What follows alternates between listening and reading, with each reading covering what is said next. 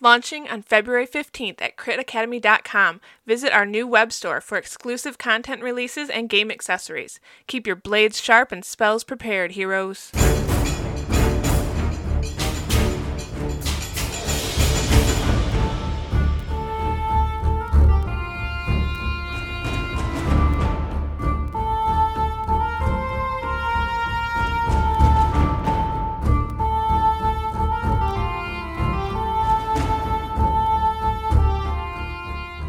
Hello and welcome, heroes, to the Crit Academy. I am your host, Justin. And I'm your guest, Alan. I'm your co-host Ian. And I'm your guest, Austin. This podcast was created to provide you, our heroes, with new and reusable material for both players and DMs. We hope to provide you with creative content that you can use and work into your campaigns and enjoy it. Yeah. Our show may not be suitable for young children, but neither is our D&D games. Oh no. Nope. We're uh, no, no, no. nope. There's uh, unfortunately uh, we don't we have adults unless I'm running my Wednesday game at church. That one is suitable for children, so you can have, feel free to come on and join us. Uh, Until one of your kids actually found our podcast. oh no, they bugged me forever, and then it was hard to hide when it was plastered on the side of my car. so that didn't go too well. They're like, "Oh, I I hear want- worse on YouTube." I once ran a game for th- that had three pastors in it and a music minister. Nice. Wow, that seems like it would be full of lots of uh, Paladins, clerics. Well, I was thinking uh, a perfect group of heroes who actually want to help people. Actually, in that particular, the music minister was the DM. I was running a rogue, and I decided I wanted to run a filthy, foul mouth rogue that was just totally, and completely out of control. But instead of actually cussing, I made uh, index cards set that said uh, religious, profane, explicative, uh, sexually profane, explicative, and they got into it because we all knew what I was saying, yep, but I didn't actually say it, so I didn't offend their sensibilities. that's funny. um, So it worked. for those of you that do enjoy the show that are listening to it right now, visit us at critacademy.com and check out our uh, Patreon page and all of our best-selling D&D books and supplements, or subscribe to our newsletter and our blog to win Fat Loots every single week. I want to let you guys know that on February 15th, our lo- our website is opening our own store, our own shop. Uh, it'll be unique content that we write for you guys. I completely redid the symbiote reflavor, and that'll be up there. The Unearthed Ooh. Adventures, Volume 1, which is a collection of six um, one page adventures that were written by JVC Parry and myself. They are awesome, and I redid the whole outline. They look gorgeous. I sent a picture to him, and he's like, "Oh man, that looks awesome." I made because I was struggling. How are you going to make one page look interesting without like shrinking everything? I found a way. You can find you'll be able to find samples on when it comes out there, and we're gonna have uh, a special set of dice um, that have uh, forged in the breath fire of dragons and the Arctic blast from their, you know, all that stuff. So I've got a collection cool of five sets of really cool dice. Um, and if this is something that everyone ends up liking, we'll gradually add more things. But I wanted to put a platform together to uh, get my content out there. Uh, just beyond uh, beyond DM's Guild, so Yeah. I'm really excited for that. So, oh, I have an announcement that I almost forgot because we talked about it in our Patreon pals just before the show. Um, Brandon will no longer be joining us as a normal uh, member. He has more response. Did I talk? Yeah, I didn't talk about it on the show. Yeah, I don't think so. Um, and he has just too many things going on. So I would like to officially welcome Austin to the show. Thank you so much. Yay, I did. Can we press the applause Yeah, go ahead. Yay! I did it! He has reached the top of the mountain and it is good. So thank you so much for joining us. You've been filling in for a while and Yeah, helping out here and there, so I appreciate it. Yeah. Um, so, that being said, Crit Nation, thank you so much for joining us here today at Crit Academy Studios, where everything's made up and your rolls don't matter. Yep, that's right. Your rolls are like a monster without an interesting fighting style. then you just get eye attack. It's like what I do to all the doors I run into. I cast kick. I cast kick. I usually put nails behind those doors. That's gonna hurt. Yeah. That's something out Also, of. also wood doors with a bunch of spikes behind them, and cast kick turns into a real nasty thing. That's gonna hurt. Alan, thank you so much for joining us. For those that don't know uh, Alan, I'm really excited uh, to have him on because I've quickly become a really popular fan of his due to his Fight Like a series, and I absolutely adore the amount of work that goes in it. So that'll be our main topic today. So thank you for coming on to share uh, that your story and your journey uh, with us. We appreciate that.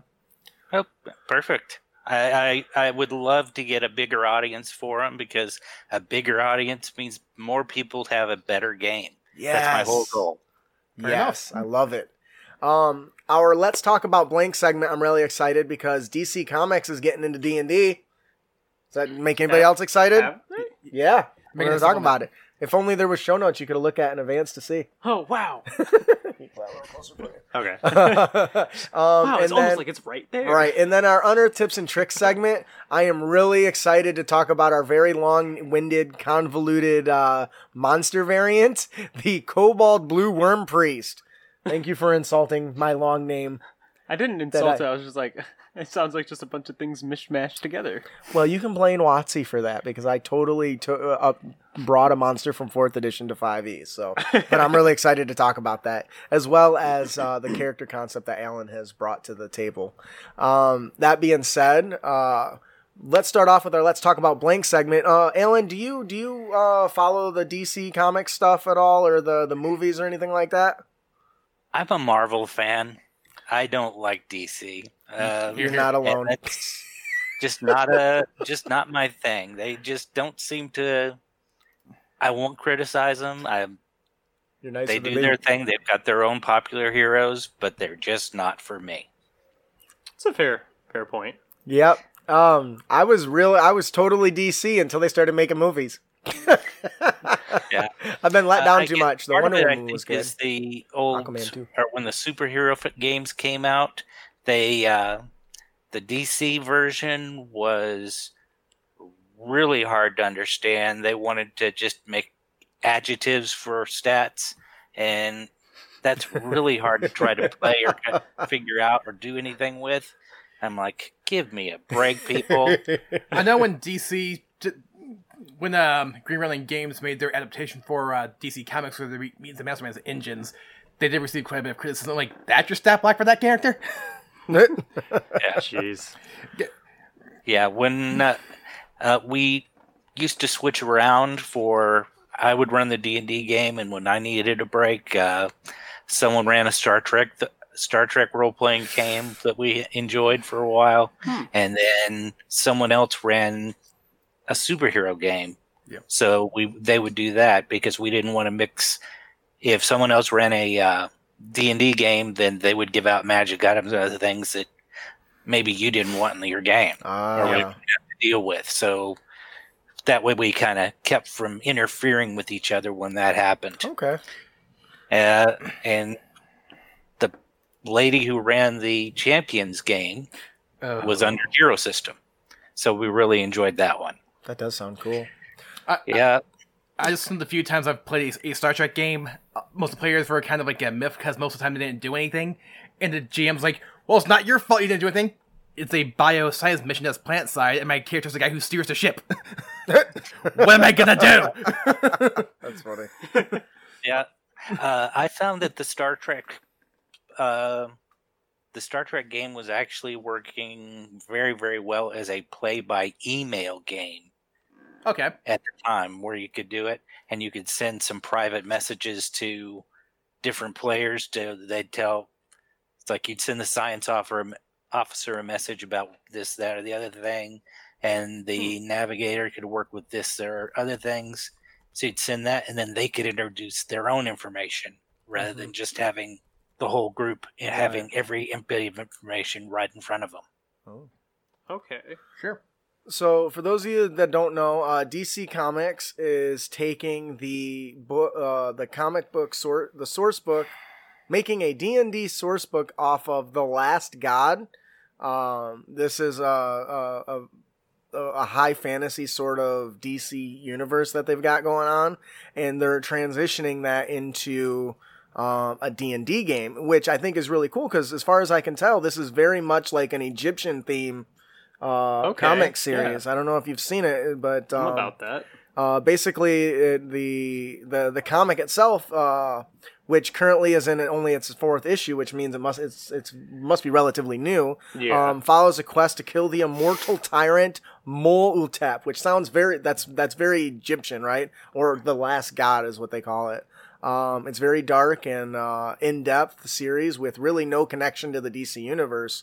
But what I'm hoping is that is them testing the waters I yeah. to potentially bring in the hero the the hero stuff. So now, as far as I can tell, it's not going to be like a WotC official book or anything. Hmm. But I'm excited because this is one more. The one thing that's made me really excited is is D and D has really taken off, and now that big names such as DC are starting to see that, that's going to bring more potential players to the game and extend extend the reach even farther, which is but great for all of us. I yeah, think. and it's Yeah. like you can kind of like just like have like a like a casual conversation with like people with this now. Like like I can remember like even just like a few years ago, like if I talked about D and D, it seemed like nobody still really like talked about it or played it or anything. And like Mm-hmm. nowadays, like I can like go find some random person that's in like Barnes and Noble and like, oh yeah, I used I play that right now actually with my friends right now. I'm like, really? And like, yeah, And you really just like- couldn't you couldn't really do that, you know, No. ten years ago, five years ago. yeah,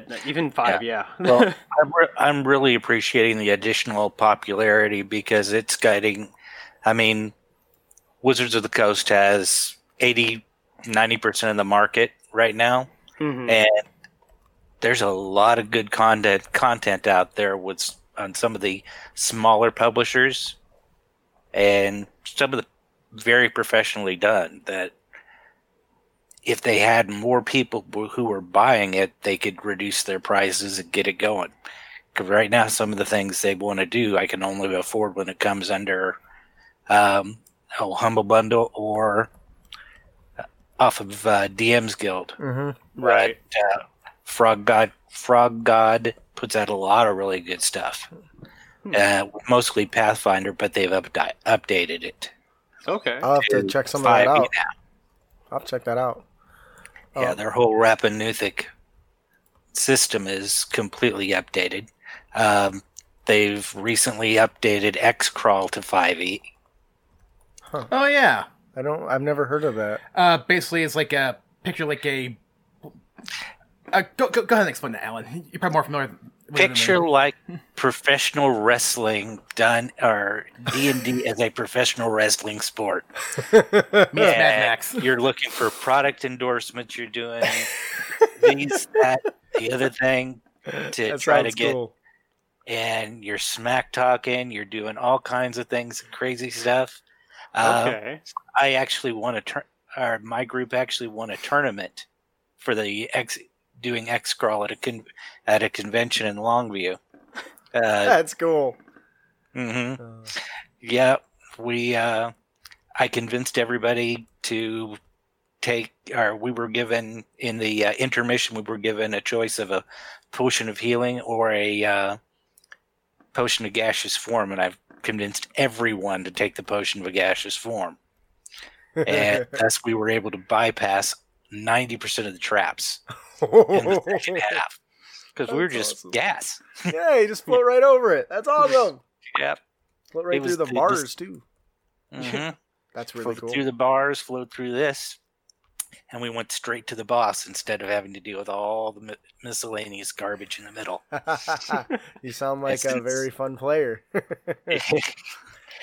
yeah, it was a, it was a nice thing. I really enjoyed doing it, um, and it was a it was a good game. Uh, that was at uh, the Red Red River RPG.com. Uh, that one was actually in Shreveport, but they've now moved it to uh, Longview, Texas, and it's uh, Long Collins Spring. Okay. So, planning on being there for this year. Well, I think that'll do it for our Let's Talk About Blank segment. I'm really excited for the, the DC comic stuff, and I hope that that means I eventually will get to play Superman in 5e, though I could via reflavoring and being a zealot barbarian. Oh barbarian. yeah. and- since I they're mean, damn that near will indestructible anyway. Yeah. I'm Batman. uh, two two levels in fighter, and then go barbarian. Ooh, get the uh, action surge, right? And for the. action surge and take the dueling fighting style and keep a shield because you can still uh, or you can still rage with the shield. That's right. nice.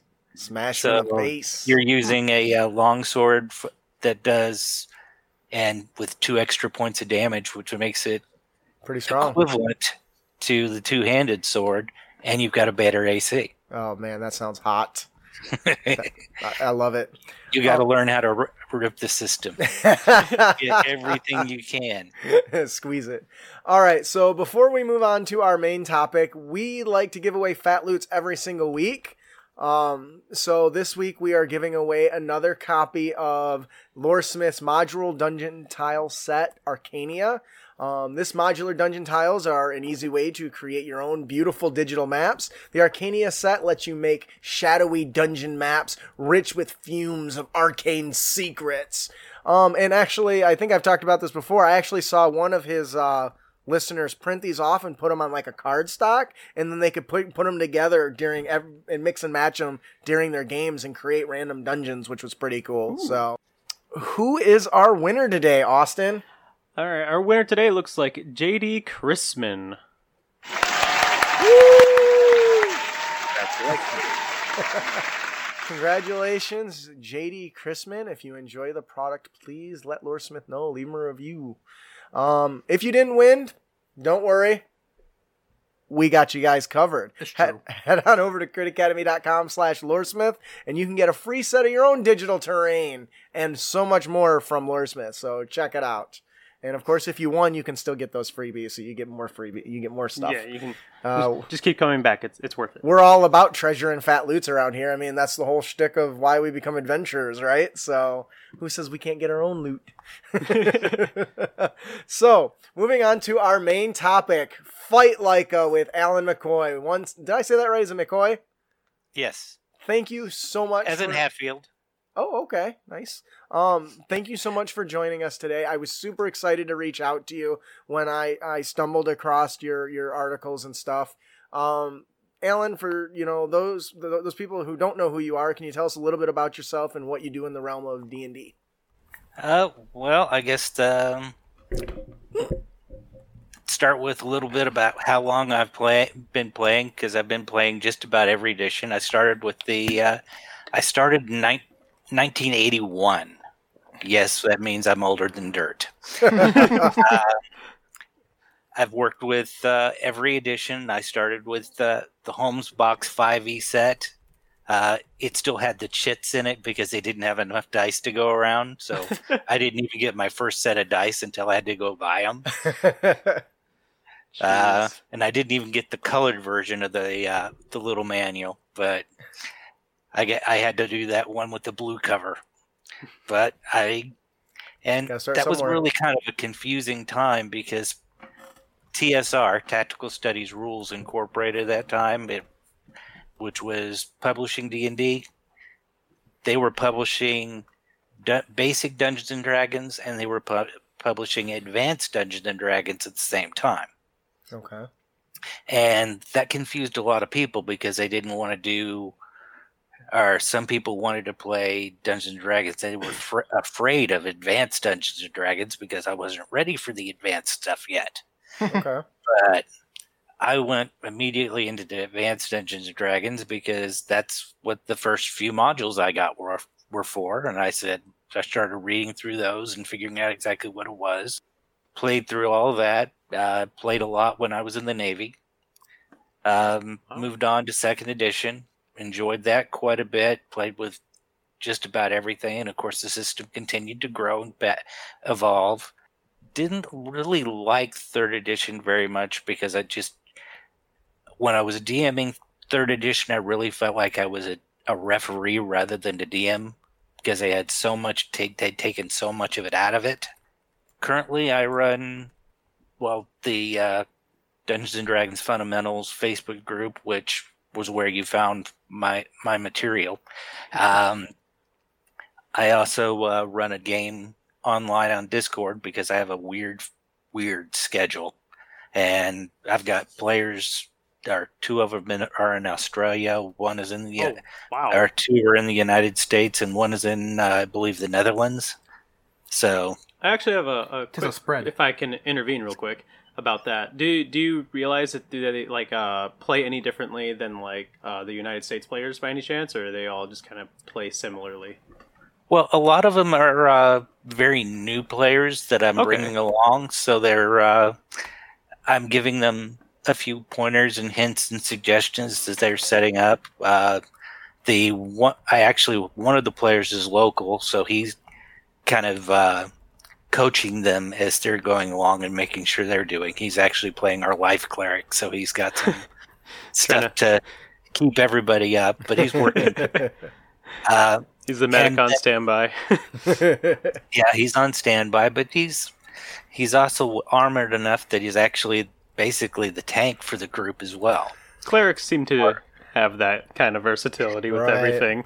They they really do. It gives them a lot of extra stuff to work with. Um, and then of course I, I also run a Facebook play by post game that I work with, which is very slow but has very intense role play.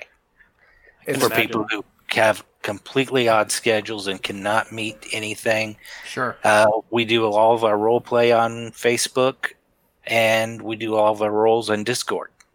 It, it, it's funny you, you mentioned that because um, I one of the topics that we have not covered on the show yet is play by post. So I actually created a play by post in our our Patreon Discord, and I'm going through it and doing this kind of for the first time, and it's it's so different and it's so much more detailed. Like I get so much detail out of my players that I don't ever get at the table. Not because my players at my table are bad or anything, but because you have so much time to process what you want to do and what you want to say. Yeah, Because every so moment can be Yeah. like a week. Yeah. even yeah.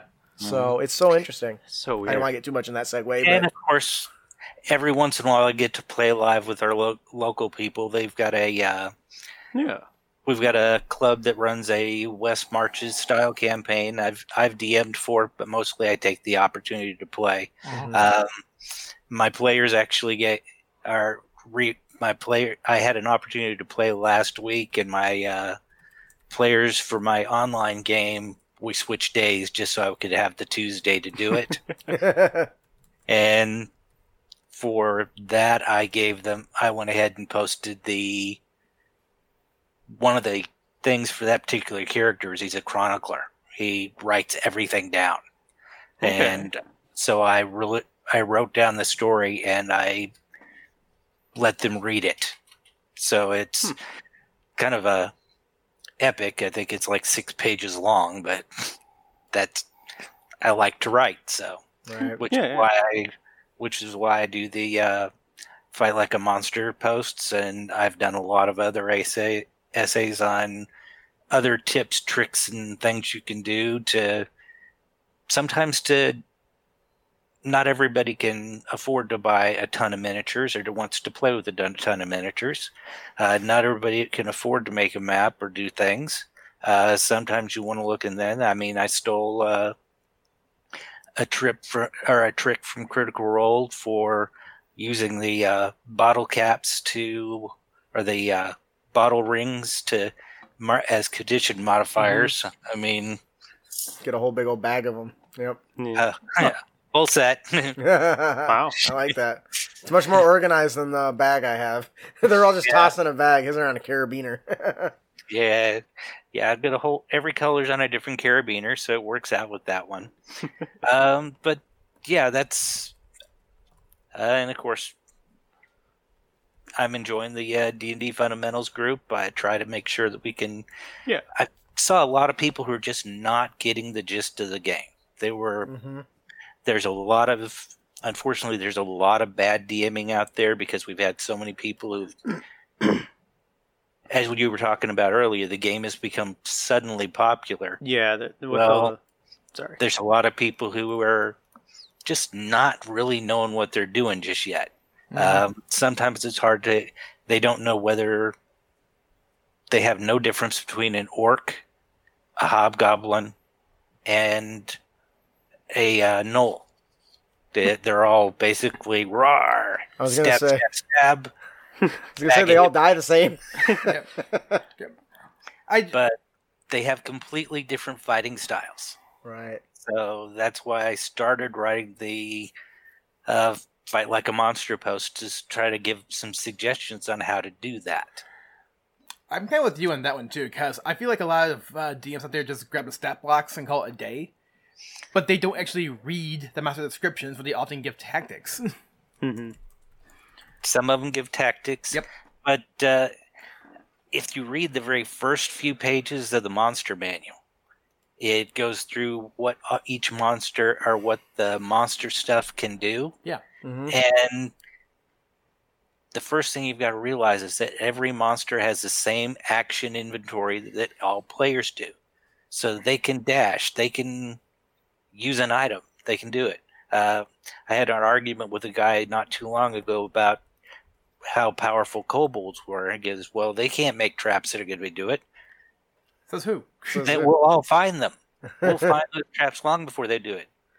Those traps were in place a long time ago. All they're doing is flipping a lever. All right. They can use an item. That's fair. I like that. Yeah.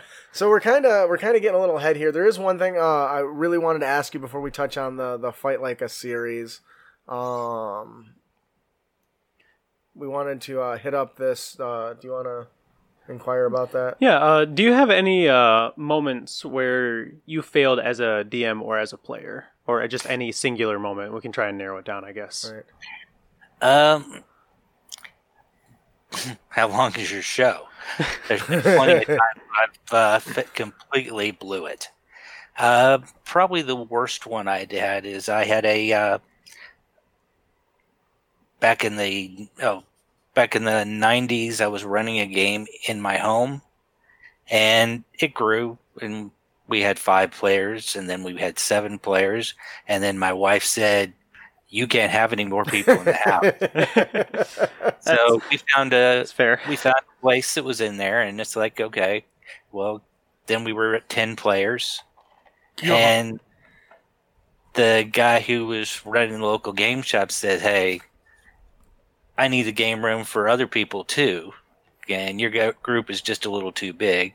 And he actually had some bad business decisions, and his business was closing, and we had one of the uh, one of the players uh, had a uh, business that had a back room he wasn't using, and they actually built me a uh, an eight foot square table to work That's with. So awesome. we could have plenty of room for all the players to do it. That's so And cool. so- Big table. two- yeah, they took uh, so two four by eight pieces of ply- plywood, mounted them, put them together so they could do it all the thing, and we ended up having, you know, like sixteen players there, but because I was no longer in control of the place, people were getting invited to the game, which I really didn't, I really wasn't comfortable with Mm. and who were doing things that I really found not kosher Right. or just not feeling right feeling right about. Mhm. And it um I stepped back and realized that a lot of my players were not having fun with all these additional players in the game. Yeah. Too many So- cooks in the kitchen. Right. Well, yeah. it was too many things plus it was too many substances going around Ah, too many gotcha. of this, too many of that and it's like you know some people are comfortable with that some people are not some people Police want to certainly aren't. imbibe these things and some people aren't Right. And i kind of feel like as a dm i need to be in charge of that environment so that i can say this is this is what acceptable behavior is Yeah. well, luckily we had a, uh, change of interests, and a few of them were starting to play play Magic, the card games. So I was able to sh- basically shut down that game when we got down to six players in my home again. well, there you go. All kind of worked Well, out. good. It, wor- it worked out, but that was uh, I kind of had to push it to make it happen. Right. But losing control of your venue, losing control of what you're play, of basically the hospitality of your room, and when players are leaving because they're uncomfortable, that's my most. That's the moment I regret regret the most. Mm. And That that's probably where I failed the worst. And I feel like there other people have probably been in similar situation, especially um, when you go to a game that's at a place that's not your home.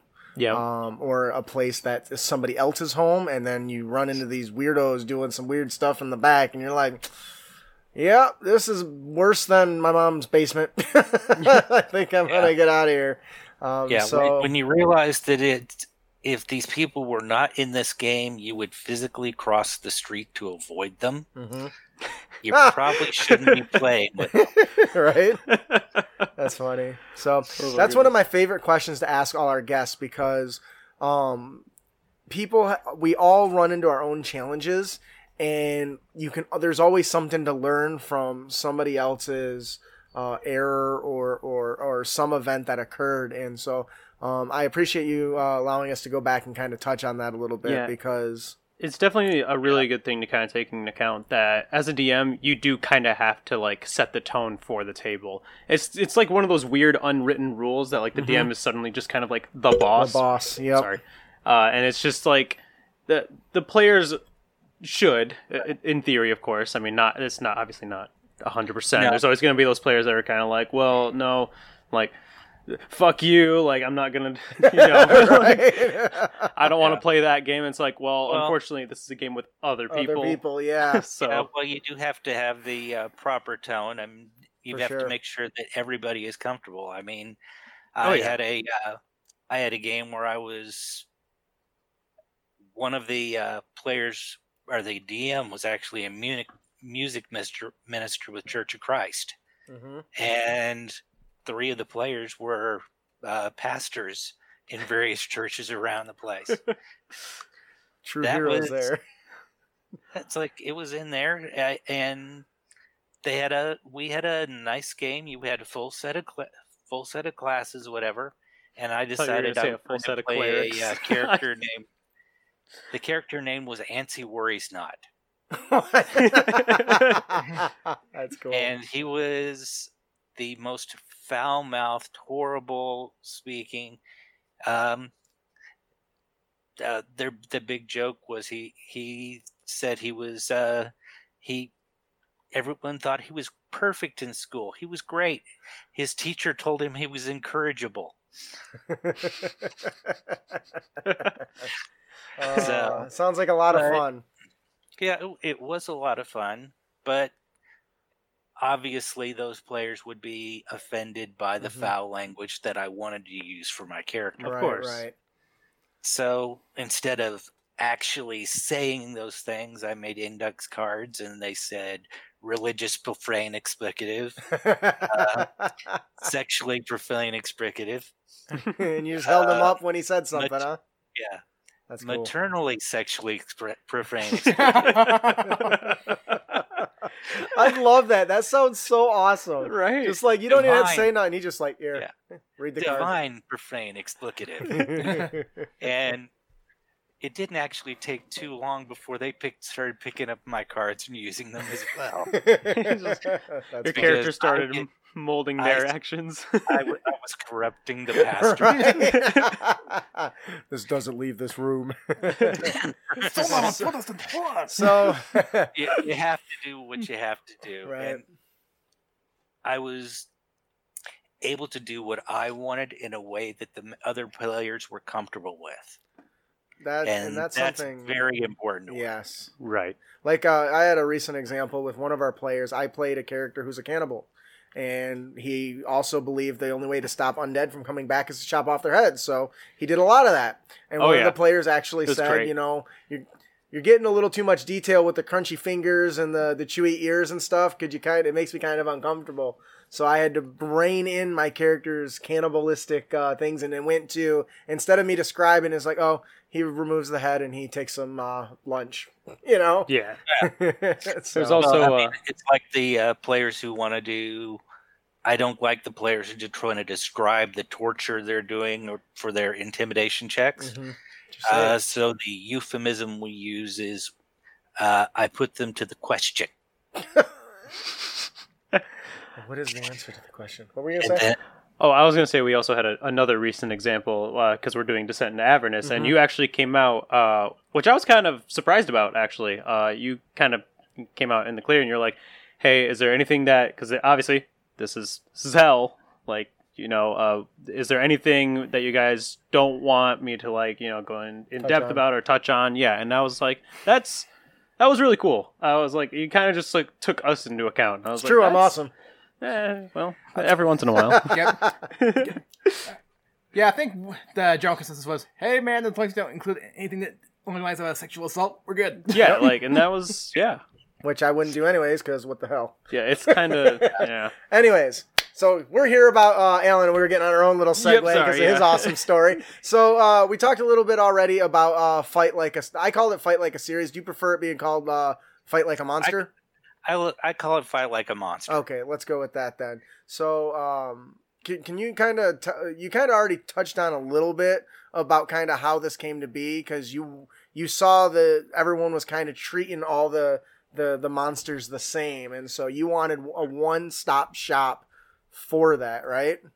Yeah, I was I was looking at how people were treating these monsters basically the same. They were running them from the stat block, which is not given a lot of information. Mhm. Uh, a Admittedly, lot of no, people yeah. who don't have access to the full monster manual look up look up monsters on D and D or on D and D Beyond or whatever. So all they've got is the stat block, yeah, and that doesn't give them a lot of information on how on the personality of the monster, how and how they vary from this, that, and the other thing. Yeah, rather than and the differences between them.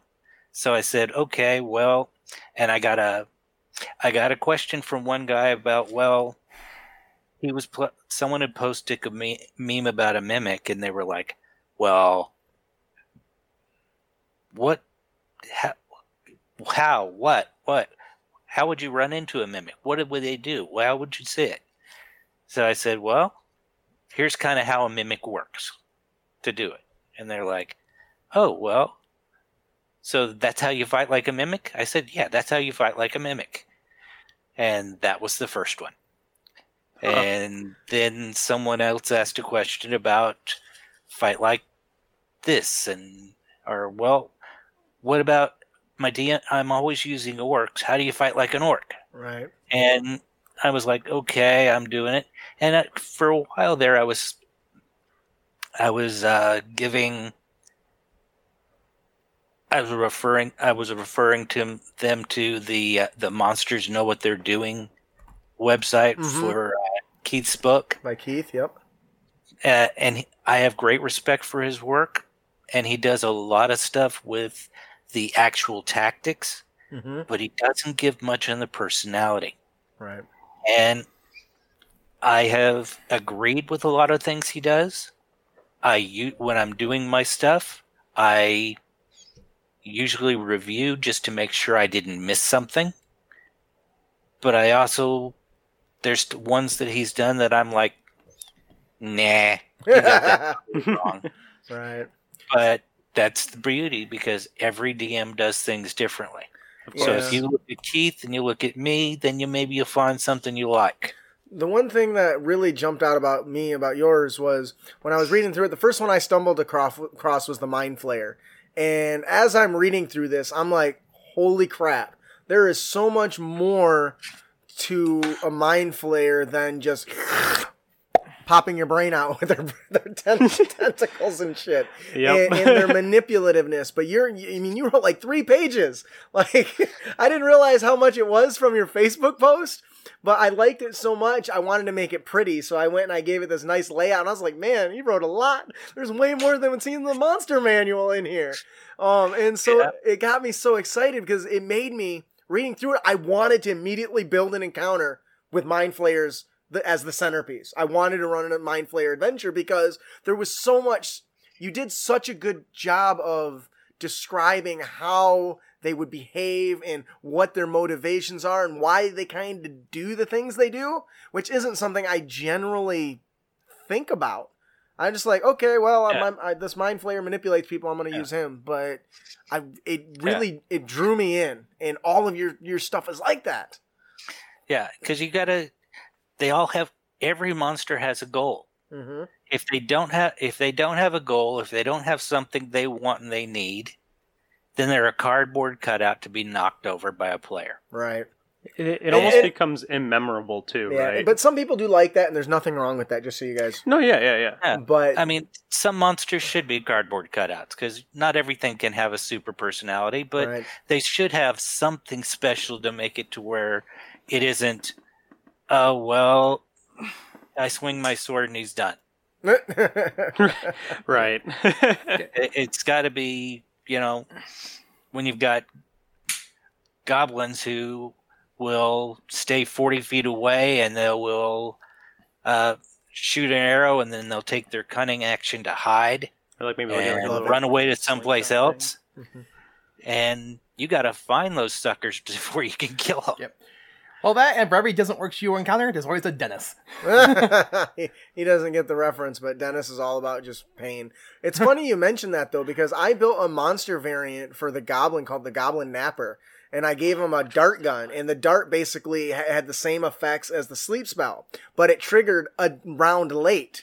So if they didn't spot him after he made the attack, and he hit again, they wouldn't know what happened besides they took one point of damage until like the next round and they would like drop and he's already hidden or gone or, or in a different location which made them very troublesome they weren't very powerful the players were like level like uh three or four at the time but this little goblin was a terror because they couldn't find him in the bushes like those raptors in jurassic park you know Mhm. and so Oh, that yeah. Next time, put them on a. Uh, put them on a. Have them hiding in trees and moving around from tree to tree on top oh, with awesome. rope ladders, and then uh, getting the players into a central area to looking for them, and then they drop boil or they drop uh, oil on them and fight light it up. oh dude Can goblins ride kobolds? uh n- n- Why not? I'm in that Uh, boat. I don't. Well, it depends on like depends on the kobold, I guess. goblins are medium-sized creatures, Oh, damn it, they are. and kobolds are small-sized creatures. Oops. Goblins are bigger than I remembered. A kobold or a goblin can ride, ride a hobgoblin. No, hobgoblin's still medium, isn't it? Hmm. Yeah. No, you'd want, yeah, them, you'd want them to ride. Hobgoblin They could ride a wolf. Yeah. Ooh. See, because that, that would be like fun because then you can't run from it. It'd outrun you. and then they and then he has a Uh, little sleep drug goes. He's like, and then they pass out as they're running. What would you say your favorite? Gob- goblins can also take the dash action. Yes. So if you As a bonus actually action. get close enough to them to do it, you can. They can You take the dash action and they're out of here, out of there. Yeah, they're Mhm. little fast little bastards. All right. Yep. And what'd you They say will get- Sorry. And then they'll just run Yeah. away from you. Gotcha, gotcha. hmm what'd you say your favorite monster you've written about is, and why? Uh, my the one I enjoyed the most and I I I liked the most was probably the most thorough one I did. The first was the uh, fight like a devil, and I used a bone devil. nice. Ooh. And I did that because Avernus was coming out, and I, and it was Halloween time coming out as well, and and I had to I had to explain the devil's mindset to Mhm. people because when you're talking about devils, it's all about what are their orders, Mm-hmm. Hmm. what have they been told to do. If they're there, they've got a purpose, they've got a something they've got been ordered to do, they're going to be doing it, and then you realize and that's what they're going to do and what they're going to set up their powers for. Mm-hmm. And then you realize that the uh, the Bone Devil can fly. Dun, dun, dun. I didn't know that. I was so also they unaware. Stay, they stay ten feet, or and they've got a uh, I think it's a flying speed of forty, so they stay twenty feet up. They swoop down, take an attack, and get out of there. Huh. So you can't even touch them unless you've got ranged weapons to work with. Or Or ready spells. action. You can ready you your could action. ready your action. That's true. As he comes that. in, you can just ready your sword like a baseball bat and like, nah, come back down. Yeah, re- There you go. ready action. Ready action can work. I like that. No players ever Uh, think of that though. No. But the boy, you also have to beat their initiative to do it. mm-hmm. yeah. So, because you can't, you can ready your action, but if you're not ready for your their initiative to do it. And there's also um, it's probably proper to give proper to give them the uh, the flyby Mm-hmm. action or flyby ability, which uh, spine devils have, which they can summon, by the way, which they're immune to opportunity attacks. Right. When- they swoop in, swatch So and they leave. swoop in, attack, and fly out. That was one of the other things that I loved about your um your your fight like a monster series is uh you also give at the end of them you always give here are some features that I think you really should give this monster to really amp it up or make it really feel um dangerous and threatening and flyby is a good example of that. Yeah, it's not a. I mean, not for every monster because some of them are pretty well, but some of them are like you know, um, they missed this. Yeah. They didn't do that. They didn't describe this, Hmm. and you know, the monster manual had a pa- had a page count that they had to work with. Yeah, They could can only imagine, put so yeah. much in it, right. and I'm sure things got cut that they wanted to add, but it just didn't work. Yeah. So Gotcha. it's a business decision. That's the thing that most people have to remember about Wizards of the Coast is they are first and foremost a publishing company. All Right. About making that dollar bill, y'all. They're all about making their money and they're all about selling their books. Mm-hmm. And they're all so they're not the guardians of the game. Right. They're not their primary purpose. They want a good game, Right. but if it'll sell a book, they'll twi- they'll twist a rule. Ye- That's, true. Or they'll forget a rule. So it's just one of those things that we have to be the guardians of our own game. Right. We have to control what we're doing. Right. Um, Um, uh, can you actually uh, walk us through the uh, process of development for your uh, your essays and whatnot? uh, well, that's pretty easy. It's first thing I uh, read those first few pages of the uh, monster manual again to make sure I'm looking at all the. I know exactly what all the actions they can have can actually do. Okay. Then I read the entire description of the monster. And if I've got enough there, I start working on it. But sometimes I'll go back to the fourth edition of Monster Manual or the third edition Monster Manual or the first, second edition Monster Manual until I get what I really feel like is a good understanding of what the monster is. Just to kind of pull some doing everything. information from like past sources and stuff. I can get that. Right. Yeah. Get, get exactly what's going on with it and so forth.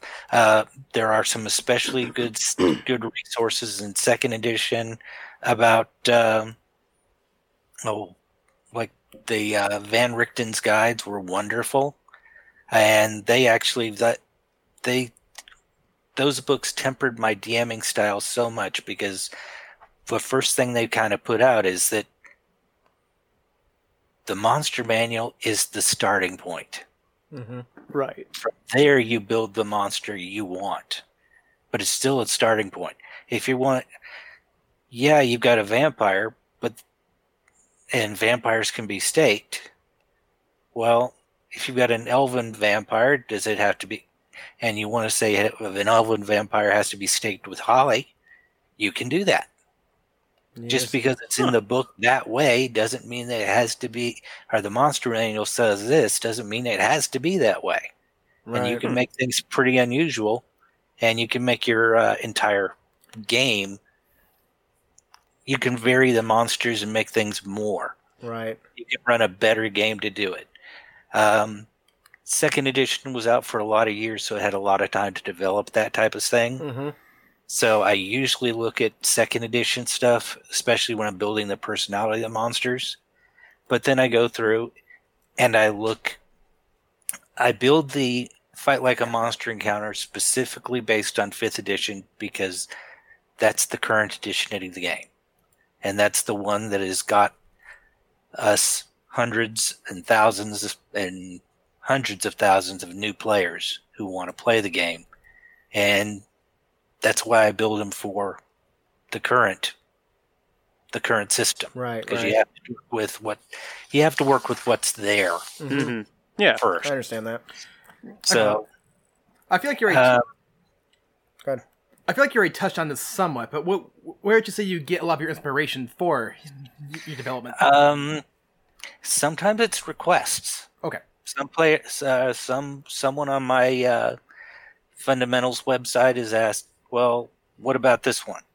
Um, yeah, I had one lady that asked me for the genies, Hmm. and I love those. that was a far that was a tough project because I had to do all four genies and yeah, Keith and I had disagreed big time on a couple of those. but in order to do them properly, I also had to do the elementals. Interesting. oh yeah, because they they, they, can summon the elementals. So I had to work with how they're going, how the elementals would work to do things, and you know they've got some really neat things that you, they can do to make themselves really, really nasty. Um, sometimes I just open the book and I flip through and I go, "Oh, that one looks interesting," or I I feel like that's uh, what you did with the aboleth. You like looked Yep. around, you're like, "Oh man, that looks cool. I'm gonna make an adventure about it." Yeah, that's how I started my underwater adventure with the aboleth and its poison. I was like, its poison makes you only breathe underwater. I'm building an underwater adventure with that. So totally worked. I by the way. totally, It totally was- get get it. It was yeah. tough, but yeah, man, it I was kind of fun, totally actually. It was completely cool. abused the, that um because I was considered an expert DM and so forth. I kind of cheated and I cast water breathing on a creature on a sea creature. Uh, all right, I cast water breathing on an air creature, and I drowned him in air. That actually is most of the premise of the adventure. Is these these people in the village are dying of asphyxiation and nobody knows why. It's because all the aboleth's minions are poisoning the water supply with its mucus, and so they're drowning on the land. So Yeah, but this- awesome monster. That It was really actually cool. in in second edi- second edition. It actually specifically states that that spell can't do that, but I got away with it. I did it anyway because I'm the DM. you know, because I was because I was the more experienced DM, and they went, "Well, he won't. He won't change. he won't change nothing at all. Ah, not at all. He knows. He knows this. He knows this spells backwards and forwards. He's not going to do it." And I was actually, um, two So- sheets to the wind. so it sounds like some of the challenges that you run into are just tied to monsters that uh, are tied to other monsters or don't have enough information for you to you to work Yeah. off. So you end up having to um, dig deeper and deeper and deeper to find uh, this sort of information. And I noticed that when I was reading the Mind Flayer, is there was stuff in there that I don't think was in the monster manual that that I just wasn't aware of, and I that I, that had to have come from somewhere else. I just honestly assumed you just kind of went with it and made it up, but it sounds like it's full of uh, research from all the Past previous editions editions. and- yeah, which, is actually is a great idea. yeah. I was gonna say it's a really good. some, plus some uh, modules and so forth and things. Uh, a lot of that was from uh, there was a the drow, drow of the underdark. Uh huh. They covered mind flayers pretty extensively. That in the second edition. You know, I guess I never really thought about that, but yeah, I guess it would, wouldn't it? Yeah. Yeah. Very so cool. he, he would have to work with it to see. Um, now, sometimes I was I was watching the the Discovery Channel and I saw that saw they were doing uh, the wolves in Yellowstone, so that's how Fight Like a Wolf Pack came about. There you go. Love it. That's smart. Because I was like, you know, everyone thinks a wolf pack is a lie. Yeah. I don't know, man. That that uh, advantage on potentially every attack can be freaking savage. yes. Yes. Um, Do you also actually got have? it where they're going? I mean, you look at the pack tactics that are the tactics that a pack would use, where they're basically surrounding you and they're coming in from one side and moving around, and they're always helping one another to fight, yeah. Hmm. and under the direction of the alpha. And you go, these guys are dangerous. Yeah. and they get real dangerous real quick. Uh, and especially when you consider like a pack of ten is a deadly encounter for five, and the Ooh, damn. Yellowstone ha- for fifth level characters. yeah, let's yeah. And when Yellowstone's current biggest pack is thirty six, Holy shit. That's actually terrifying. That's way more than I ever would have imagined. I can't the even average imagine pack, the average 36 pack in wolves. Yellowstone right now has twenty in it, Oh my god, but the biggest one has thirty six.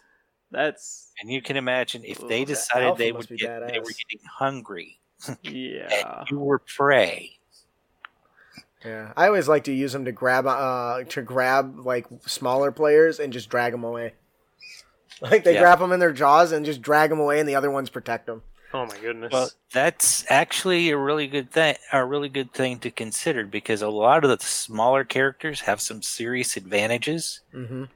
until you start thinking about how many things can grab them and go. just run away. yeah. Um, Pick him up with one arm, or you know. Where's Billy? The Well- gnome. Uh, Billy. well, take take an Ankheg. I He love those pops- guys. He's hanging under, uh, burrowing under the ground. Pops up, grabs Bob, and goes down underneath. Uh, Bye, Bob. It doesn't even slow him down. no. uh, hey, uh, Johnny. Um, that Bob is gone, so you need to roll up Rob, his brother, because he's gone. He's not coming back. He's going straight to the nest. it does actually leave a leave a loose tunnel behind that you can follow down to get it, And then collapse it on. him. but Yeah. maybe it'll collapse. Maybe Yeah. you guys can dig out, but at least you've got a chance to save him Yeah. if Uh, you want to go into a loose tunnel underground. We'll Yeah. get there. We'll get there eventually. Uh, do you have a uh, favorite resource that you use when creating a fight like a monster series? Which I mean, I guess we probably already touched Yeah, on this a little but- bit. Monster Manual is number one yeah, because you've got to look at that, and of course, I do look at Keith's book. Mhm. Uh, I mean, I'll I'll give him a plug. it's right there. Yeah. There it is. Jeez. Oh my gosh. Wow. That Keith. is a big ass book. yeah. Like I, I knew I knew his book had a lot of content, but when you physically see how thick it is, Yeah. I was thinking of And my Bible. hopefully like I there's a lot said, I respect. I respect the man's work.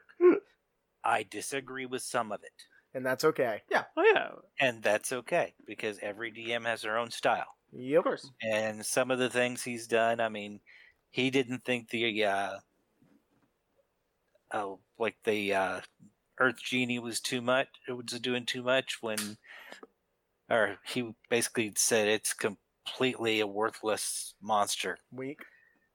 weak. But then I, if he grapples you and then takes you, uses his burrow speed and takes you underground, and leaves you there, You're on his turf now. I- who's weak now? You're ten feet underground, I did a we did a uh, a and it special may be stone. we did a, a monster variant called the amphibulate, which is basically the bulette, but it could swim and breathe underwater. So the whole idea behind that is it would jump out, grab, attack people on boats, and then dig into burrow into the underneath the water. So it, it filled with water as they were burying, and the players would like drowned. I'm savage. That's brutal. That reminds me of when me Yeah. and my friends were watching uh, Godzilla King of the Monsters when the King Ghidorah was, was flying after the boat the main characters were in. uh-huh. Or for this Godzilla suddenly to pop out of the water, grab him, and pull him down, down to the ocean. I'm like, oh crap, son, you're on Godzilla's turf now. He just bye. you Uh, are so screwed. So it, there is just so much um, you have managed to, to put together with this, and and uh, clearly a lot of work goes into it. Anybody that's read it, if you guys are not following him at Dungeons and Dragons Fundamentals uh, group, please do so. Um, I like I said, I read the first one. I read instantly hooked me. Uh, I knew that you were a great writer, and the ideas were just full of awesome. That I was li- almost. I'm pretty sure I might have actually literally drooled um, because I was enjoying it so much. Oh, Well, they, those are not the only articles there because I've got some, a lot of player tips to do Mhm. anything. Mhm. Um, I actually have gotten uh, hate mail for the My Fight Like the Monsters. There's always going to be a few. There's always There are one. co- people who are contacting me on try are trying to contact me on Facebook Messenger do but well, my DM's using this and now I died. My main character is gone.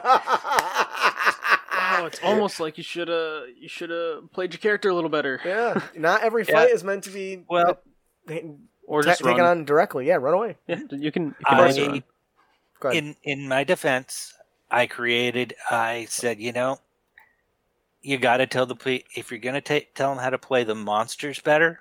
You got to tell the players how to play their characters better. That's true. So I wrote "Fight Like an Adventurer," I have not read that yet. I need to do that. and I actually put it up as a PDF so people could ri- could download it and read it because it's another really long one. hate to say it, but I go through the uh, basically there's six positions for any party, and if you're Mhm. going to put together an effective party, you need an anchorman, you need a skirmisher, you need a uh, A lurker. I call it a spell chucker, uh, a boost, da- uh, burst damage people, Mhm. uh, a sniper is always good, and uh, of course support people Mhm. to work with. You don't have to have all of them in every party. Right. But if you got, and sometimes your burst damagers will turn into skirmishers for a while.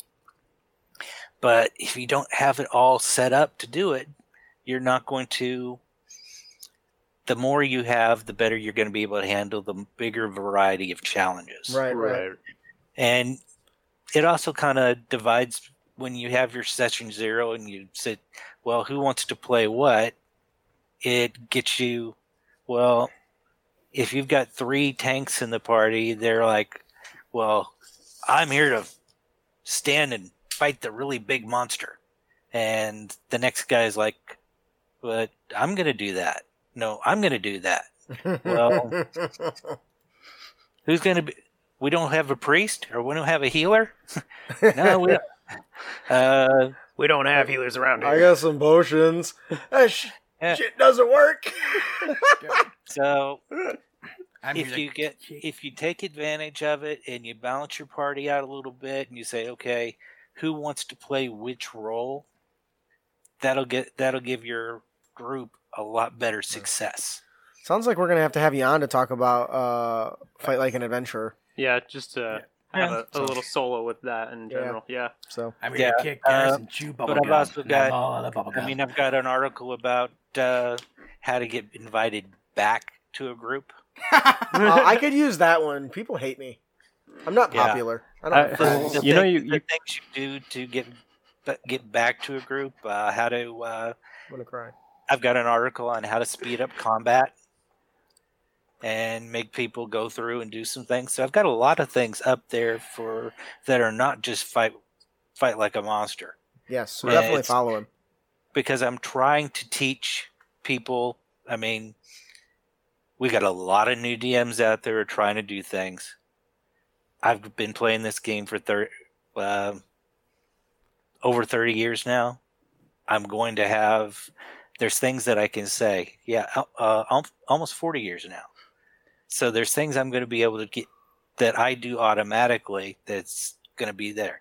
I mean, no one is ever going to you would be insane to do some of the things I've done in gaming. I once ran a ran a uh, game at a con where I was DMing 67 players Oh! I don't With think I could do that. with four assistant DMs. Yeah. It was a Damn. That's all I yeah, can say about it. Yeah, that. like damn. um, yeah, it was a wow. it was a maze where it was a single um, or a sole survivor thing, right. but it, but it was people would uh, stop by at the uh, I mean they would turn in their move every 20 minutes or so at the con and we'd get them around I built a big thing out of blocks for them to work and move the miniatures around that they could see and then we would give them what they could see but we had everybody on it That's cool. it was crazy. Uh, I think I uh, did like three liters of Mountain Dew that day. so um, we're kind of uh, we're uh, running into uh, time. So uh, I do have a, uh, uh, or Ian, you have a question before we move on to the honor tips and tricks. Got Right. any uh, secret projects in the can right now? I have been looking at the underwater rules because the ones in the DMG suck. it's like yeah, they suck. They're. I mean, don't seem to be they're great. they they barely touch on a lot of things like movement, light. Uh, I mean, yeah, they touch on you've got to breathe, but uh, movement, light, pressure, the rest of that stuff. And I'm thinking, you know, I need to get the players if we're going to run. Uh, I've had several players who've requested underwater monsters. Well, if you're going to fight underwater monsters, you need better rules for writing underwater encounters. So that's kind of what I'm looking for, and kind of what I'm wanting to see is to do it. I think Austin could won't give be, you a. they won't be rules written, but maybe Right. there'll be something that people could they'll be useful, and I'm going to try to keep within the simplicity of E. 5e. Yeah. I think Ian has a player tip for everyone when it comes to being a melee player underwater. Summon the shark. No, Grab a spear. grab a spear. Grab a spear. How how many monsters did you fight with your big weapon before you realized you could just take one of the spears from the dead guys? Well, you see, I never think about just like literally taking a spear from a dead person. But after I realized that I could have, you know, not disadvantage wielding On this every giant attack? halberd, and I was like, I could just take a spear and just stab a guy with this. Wait a second, they're using those. Can't imagine why. So, If you've ever scuba dived, spear guns work, right? well, that sounds really, really awesome. I'm excited to see where it goes with it. Um, if you're interested, I'd be happy to send you uh, what I've written for the underwater adventure, and I'd love to hear your feedback because it sounds like Sure. you you are just full of awesome ideas, and I can always welcome more awesome ideas. Um, Yeah. I know. I, I'm also uh, looking at uh, a my first adventure DMing project, writing some adventures that are specifically designed for um, DMs that have never DM'd before. right. okay. But that's a ways down the road. It's because I kind of I I fly by the seat of my pants when I do my adventuring most of the time. Me too. There's always That- honestly, the one thing I want to do is once we're done with Descent into Avernus, I just want us all to sit at a table and do a total improv game. okay. I think I could do that. That would be fun. So, Now, Uh, what you should do is a hot seat game. oh, where the DM changes regularly? Yeah. Ooh, well, uh, every uh, every hour, you Oh, switch every to the hour. You switch to the, you switch to the right. it's like musical DMs. musical Yeah. chairs, but for So DMs. someone, Oh, get- man. someone get every time you finish an encounter, the you're playing. Uh, you get to play Bob, and he gets to play Rob, and he gets to play Jeff, and he gets to play, and you get to play the DM. And the next hour, you're playing Rob. Oh, that bastard before me used all my spell slots. oh God, Time to get creative. Yeah. That can just bring up so many interesting challenges. right. Though. That's always a really fun game when you've got the uh, The, I imagine the right set of people definitely matters about it, but yeah. yeah. But the the round robin is amazing when it works, and it's funny as all get out. it sounds awesome. Um, so I think that'll do for our main topic. Um, before we move on to our honor tips and tricks, which we know is everyone's favorite part of the show, I know it's mine. It's guys, it's the, the what is it the the secret sauce to the episode. Um, it's the little goodies at the end. it is. We have another gift to give away. Woohoo! So, you can revolutionize your game with the collection of 28 villainous NPCs from a small fry to a world ender, eight of which include maps, details, and their lairs, sinister side quests, terrifying overlords, and bounties, one shots, and more lie in wait inside Villains and Lairs 2 by Jeff Stevens. Stevens. Stevens. So, Alan, who is our winner today? Muskie Pimp Forty Seven. That's a tag if I ever heard one. oh, definitely. Congratulations, Musky Pimp. You enjoy Villains and Lairs, uh, please leave Jeff Stevens a review. if you didn't win, no problem. We've got you guys covered once again because we all know adventurers love fat loots. Head on over to critacademy.com slash Jeff Stevens and get Villains and Lairs 3 free. And now, what you've all been waiting for our Unearthed Tips and Tricks segment, where we bring you new and reusable material for both players and DMs. So our character concept comes from you, Alan. Thank you so much for bringing this.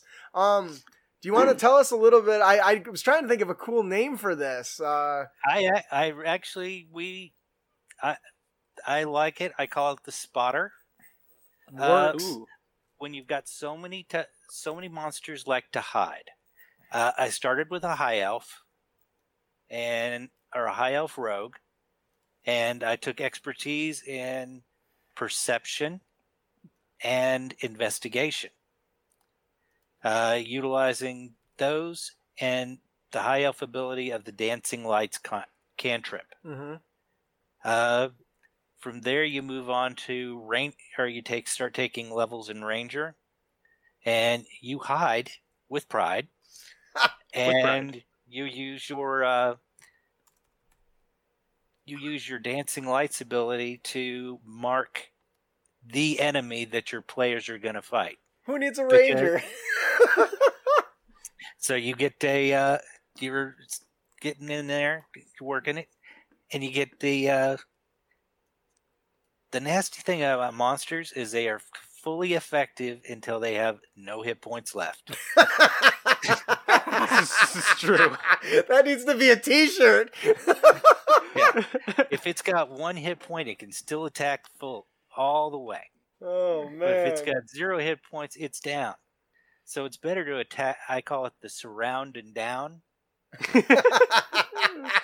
So if you're marking one target, and you, you can make dancing lights different colors, so that's the red guy, and he's the red target, and your players go in and you get it in, uh, and because you're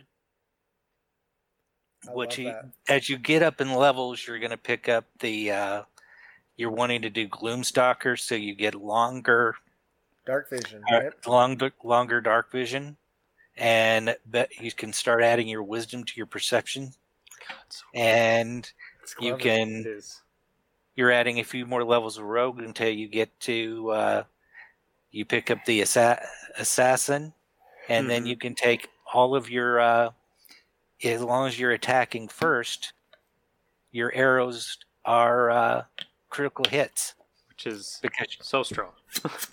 yeah. Oh, So man. all of your arrows are critical hits, and they're also sneak attacks. Mm-hmm. They're sneak attack critical hits, and you can move those. Uh, you can continue to move those uh, dancing lights around to whoever. So if while your party's attacking this guy or that guy, you're dropping. Oh, you see that mage or that cleric who's trying to trying to do. You're you can take him out until they can get to him. So, and as you get higher and higher, you can start working that, working and getting that up. Really, it becomes a really effective uh, sniper observer, is Ah. what the special special forces call it. So you're a sniper observer. You're sitting there telling people, "This is the guy to kill," and this guy's trying to hide over here. Um, your passive perception is through the roof. I can so only imagine. nobody can yeah. hide from you. you know, this is. I have been playing D and D a long time. I clearly don't have as much experience as Alan here, but never have I ever considered using dancing lights as a marker. Not Yeah, once. Never. Yeah, it's always just kind of like you always think of it as just like floating lights. You just kind of throw out, and it just kind of lights up. Yeah, and most people don't take it because they argue that regular light is better because you can put it on a coin and throw it and whatever and carry it on your agree shield. that. I don't like light as much. Yeah. But, but anyways, I've never considered having it float above the target when it's dark and just like follow them wherever they go. Mm-hmm. And then you're you're a And you gloomstalker, can- so you're you can- hiding. Advantage there. You get four of them, so you can follow a lot of people. That's awesome. So can you can separate them? Yeah. Yeah, oh you, wow, that, you can I could separate just them. mark four dudes. They- and like, yeah, this is it. and yeah, you don't get a lot of light from any particular one of them, but you can still identify somebody who's Right. standing under a right underneath it. Mm, yeah. Very cool. I like this. I like this character concept a lot. Thank you. It's just one of those things that you think, okay, how can you find a an arch? Or I mean, everyone like, oh, I want to be an arcane archer. I can do more damage with my sniper and my spotter. It's true. Yeah, I Night Stalkers are powerful, though, with too. Spotter. they are. They're very Uh, interesting. You get them up to uh, oh, level eight, and four levels in rogue and four levels in uh, thing, and you're doing oh three two d six uh, sniper attacks or sneak attacks. Hmm Eh, or and if you can get up to level 10 where you get multi attack now you're doing the extra on your or two arrows and the extra gloomstalker damage as well Uh huh. Sounds like so it's a really great build. I, I thank you so much for sharing. I honestly, um, if I decide to run, uh, uh, if I get to run a character, I totally want to do this. I'd have to be a little bit higher to get right into there. But even then, running a low level character with dancing lights, I'm on that. I'm on that. hmm That's Yeah. I'm never gonna let that go. That's a fantastic. yeah i mean Yeah. everyone says wolf or goes oh well if i'm going to build a ranger i want to do wo- a wood elf because i get the plus one wisdom no you want the high elf getting a plus one intelligence because that dancing lights makes all the difference Right, right. Really So- does. So I think that'll do it for our character concept, the spotter. Austin, I like the Yeah. name for it too. It just Yeah. it makes a lot of sense. Very, very clean. Yeah. Austin, would you like to tell us about our monster variant? Sure. Our monster variant today is the Kobold Blue Worm Priest. Uh, the origin is from the cult fanatic. Uh, a worm priest is a leader among kobolds, one that constantly supports and reinforces their underlings' faith in their patron. It leads their contingent as contingent. Wow, it is contingent. As I not it wrong? only no, it was right. Oh. uh, as not only a battlefield commander, but also their spiritual leader. Their magical support can reinforce their allies and lay waste to their foes. Each worm priest is different in that the elemental form of its attacks is based on the type of dragon the worm priest servers or reveres. So, uh, Serves. That should definitely not be servers. uh, it's the type of dragon the worm priest serves or reveres. Our mistake. Um, for example, a kobold worm priest working for a blue dragons, uh, working for the blue dragons, I guess, uh, deals lightning damage with its energy orb attack. So it gains a new feature. Uh, obviously, the in this case, since it's a blue worm priest, it gains lightning breath. It's a recharge six. yep. Gotta wait. May can't do five or six because it's a little bit. Yeah, it's a little, bit strong. stronger. Yeah. Uh, the Worm Priest exhales a destructive force of lightning in a 5 by 30 foot line. Each creature in the area must make a DC 14 dexterity saving throw, taking 7 or 2d6 uh, fire da- lightning damage Oh. Hey, Justin. on a failed save, or half as much damage on a successful one. Uh, just replace the Sacred Flame with Shocking Grasp and inflict wounds with Chromatic Orb. Uh, only use the lightning element. What do you think about this, Alan? it's got some real potential, but uh, I can see the lightning going with it really, really well. Um, I have done fight like a kobold, so allies will make him very, very, very powerful Mm-hmm. Yes. To get it going in. Um, I'm very. I like having kobolds in service to dragons. Mm-hmm. Uh, I don't like using dragons in my game. I mean, the game is called Dungeons and Dragons for a reason. So dragons should be special. I almost never. Uh, You kind of save There's them no for a such- moment. That's just pardon. I said, uh, you, do you just kind of like save the dragons for like a very special moment then? I assume. Uh, I saved them. I have actually never put a dragon in my game unless the players have sought one out. Hmm. And the one time they did it, uh, it, they got completely devastated by it. Good. They're strong. They should. Unsurprisingly, yeah. uh, and it was because they should. Uh, I will never give a random encounter with a dragon. And when I do do put one out, there's no such outside of a dragon lair. There's no such thing as a young dragon or a hatchling. Everything is mature or more. Hmm. Because I want them to be tough. I want them to be something you're in there. I mean, that's one of the reasons. If if dragons need to be epic, but Yeah, they have true. and they have epic servitors and a worm priest who has special who's gotten special blessings from their dragon Mhm. because they've t- t- consider them virtually their god Right, right. so it makes Yeah. perfect sense Yeah.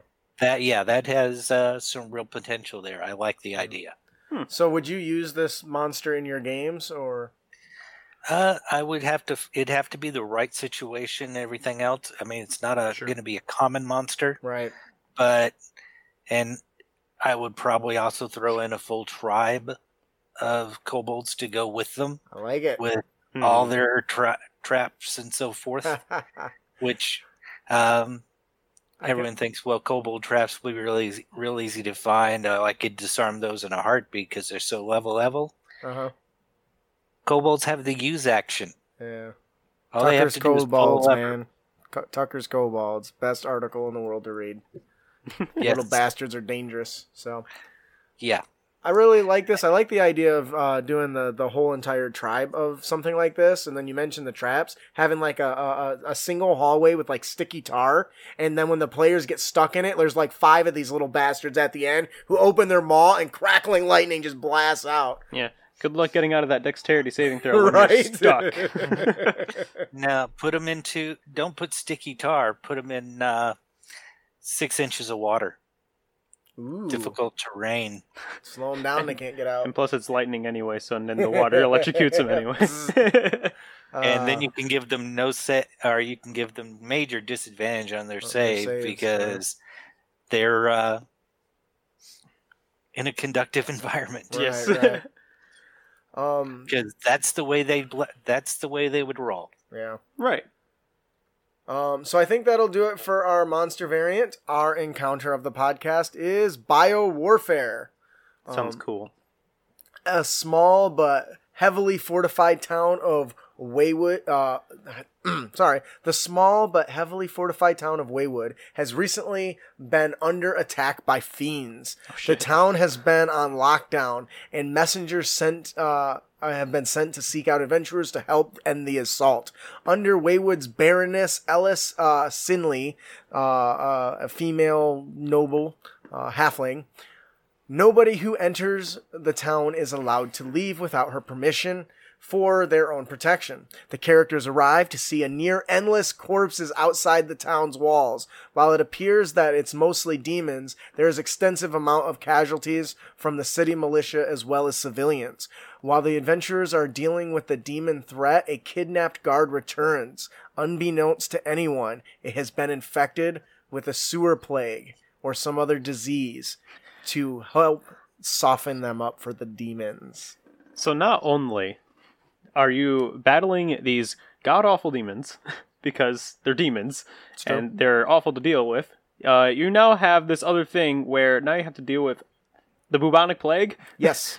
well, the one thing that players do a lot, at least in my experience, they like to they like to take long rests and they like to take short rests and they like to take a rest here, take a rest there, here, rest there, rest everywhere, rest, rest. Well, what happens when one of the people are sent in by the demons with a disease? The longer the players take to return, the more severe it'll be. Hmm. And it might when by the time they come back, it might be almost the entire village. Just being hit with this Yeah. plague. Ooh. Yeah, what do you think? Uh, actually, Ian, what do you think? Biological warfare is definitely an aspect you don't see come up too much. So, Yeah, and it's something I wanted to include. It sounded really nasty. What do you think, Alan? Uh well lesser restoration is a second level spell so it's uh, got real potential especially if you've got paladins because paladins five point five they can spend five points of uh their lay on hands yeah. to rest- do a lesser restoration and that's going to help some but then there but the question i have is what are the demons after? Ah, What There- are they there it is. for? Where are they? Why are they there? yes. Because that's going to be the key to defeating them is to either give them what they want, Which is probably the answer to doing to begin with. destroy what they want, or find some way to sanctify what they want so that they can't touch it, so they leave. And- So you got to make their strategy is going to be what's what what are what they after? Because demons just don't show up for nothing, Ain't that the truth? or who brought them there. So in in my original idea when I wrote this out, because I actually wrote this out as a one page encounter for our patrons, or our one page adventure for our patrons, and there's much more to it. And what's interesting is how many different things that I came up with of why they care. Um, and one of those things was somebody tried to summon a demon, and it didn't go very well. and that guy has something the demons want, and he's locked in there with everybody. So the goal was, well, if we can't get in, Just- we'll make everyone come out or kill everyone and get what we want anyway. So now, yes, the players have access to, to features that help them allow them to heal people, but that's a limited resource and it eventually will run out, but the demon assault's not going to stop. Yeah. So now the players have to deter- uh, decide between trying to learn what it is they want, helping the villagers, and stopping them from killing more people. and it just sounded like so much fun, and I enjoy. I really enjoy. definitely this. very chaotic. Yes. But that is Yeah. part of the. It's pretty much what demons are anyway. They're just very chaotic beings, and they cause They like to wanton make destruction. deals too, and that was that's actually part of it too. I don't want to give it away too much because it's a, a reward for our Right, patron right. tiers, but um, I think this was a lot of fun, and Biowarfare is just awesome. Oh yeah. Yeah, it definitely has a lot of potential there. You can go a lot of places with that one, so it would be an interesting one to run. for sure. Could also take notes from the Mongols and catapult dead people over. Yep. Oh, I didn't even think Uh, about that. That was a thing that the Mongols actually did. So it's also Spread disease. Yeah. yeah. They, they also might be uh, big contributors to uh, the bubonic plague. Well, you get like flying, uh, flying demons that just grab dead corpses and Yeah, drop they them just on drop people. them in there. Oh god. That's bad. because I got accused of uh, be, of favoritism, I did fight like a Glabrezu. A what? Ooh. I haven't actually used any of those. That's the one of those powerful demons, right? One of the powerful demons. Yeah. I don't know which one that one is. So, so I did a. Oop it. It, it used to be called a Type Three or Type Three demon. Back in, uh, That's way less cool than Glabber Zoo or whatever you said. Yeah.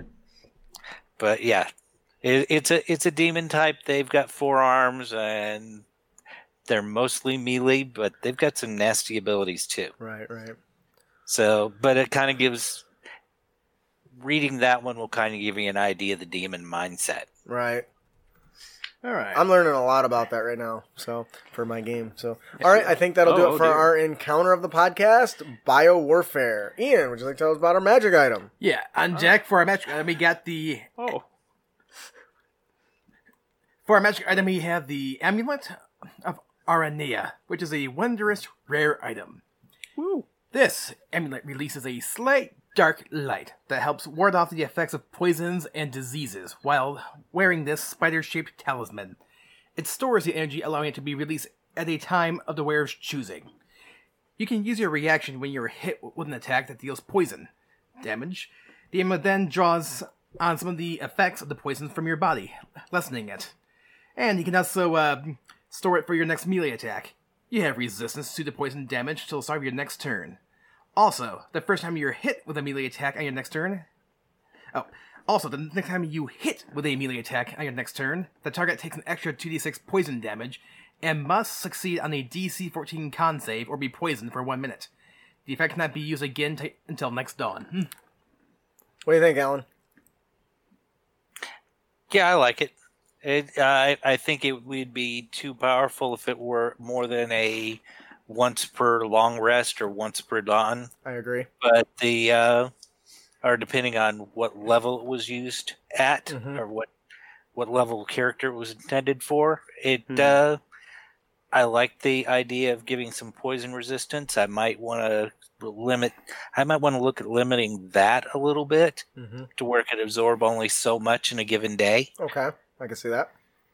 But uh, after that, I mean, if it can do T two TD six, then maybe it can uh, da- poison damage. Then maybe it can be absorb twelve points, and maybe Right. you could e- decide instead of doing that damage or doing two D six damage, you could.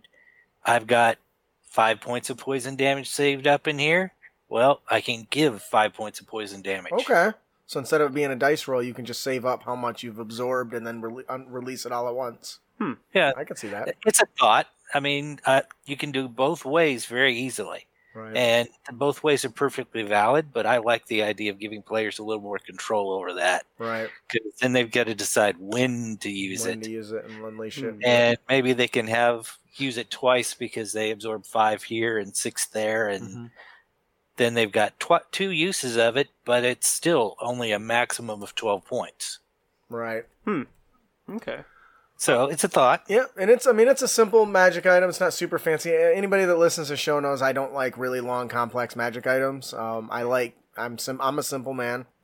Um, I honestly, and it takes too much effort to make sure that it's balanced that way. but um, Right. I think that'll do it for our magic item, the amulet of Aranea. Austin, would you like to tell us about our Dungeon Master tip of the podcast? I sure can. Uh, it is the random encounters reinforce campaign themes. That is our dungeon master tip this time. Now, anybody that knows, I hate random encounters.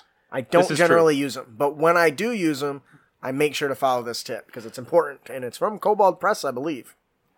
Uh, yeah. Um, the random encounters and by extension small quest hooks can remind players of the major themes of the campaign. Keep in mind, these encounters don't have to be combat encounters. For example, if your campaign features an ongoing war between two nations, you might design random encounter tables to reinforce the ever present nature of the conflict. In friendly territory, your tables might include uh, bedraggled troops uh, returning from battle, refugees fleeing invading forces, heavily guarded caravans full of weapons, and uh, lone messengers on horseback riding for the front lines. While characters are in hostile territory, the tables might include battlefields littered with the recently slain or uh, armies of evil humanoids on the march and uh, improvised gibbets, gibbets, Sure. uh, holding the bodies of deserters who tried to flee the conflict. Um, What do you think about this, Austin? I think because I think me and you actually had it reminded me of uh, when I was going to DM for uh, my family that I was going to do a whole big like uh, you know like uh, demons and angels kind of, or ever present conflict thing yeah, going like on. see him constantly flying Yeah. overhead, and, and like I would explosions of power release. And, and what it kind of reminds me of that is this, this is more of a, obviously way more sophisticated form of this where I have an actual table, I can roll like a d20 and uh, in this case uh, there's some guards that are on the way and you you see them but obviously you're not uh, automatically in battle with them. Maybe you can just like kind of sneak by, pass by, talk without all sorts of things first Right. and that's where I kind of thought like, well, when I had the whole like uh, angels and uh, demons thing going on, I was just kind of like, uh, how long has it been? It's been about ten minutes since anything happened. Uh, yeah, you just kind of feel the. I roll like a, I think it was like a, a d6 or something like that. And if it was any, if it was high, it was really loud, and if it was low, it was really tiny.